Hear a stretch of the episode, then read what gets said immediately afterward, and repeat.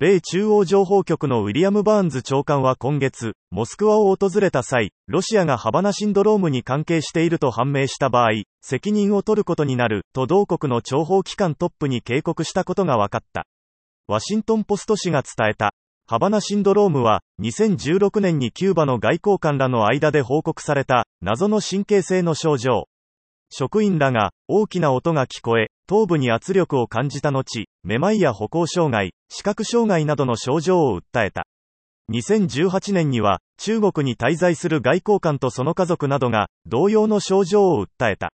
現在、世界各国で報告されており、患者の一部は、脳損傷など、長期間に及ぶ深刻な被害に苦しんでいるとされる。原因について、マイクロ波を使用した兵器や、ロシアや中国の関与を指摘する声があるものの、これらを、公に特定したものはない。バーンズ長官のロシア訪問は、ウクライナ国境でのロシア軍の増強に懸念を示し、軍事侵攻を容認しないと伝える目的だった。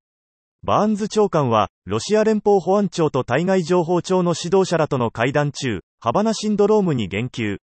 ロシアを直接的に非難しなかったものの、攻撃はプロの諜報機関による行為の範疇を超えたものだと考えを伝えたという。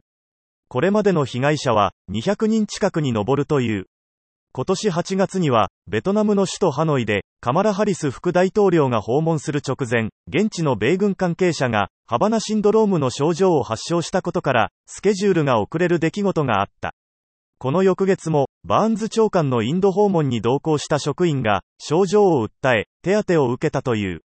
この出来事について、一部では、どこでも標的にすることができるという、CIA 長官に対する、メッセージだと指摘する声も上がっている。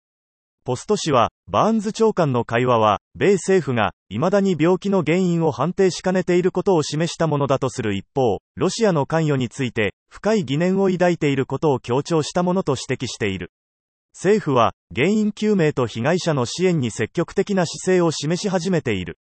7月、バーンズ長官は、原因究明のためのタスクフォースの責任者に、オサマ・ビンラディンの追跡で、指導的役割を果たした CIA の高官を指名した。また、ハバナシンドロームに関連して脳に損傷を受けた職員に対して、先月、超党派の指示で、追加の経済的支援を提供する法案が議会を通過。バイデン大統領が署名した。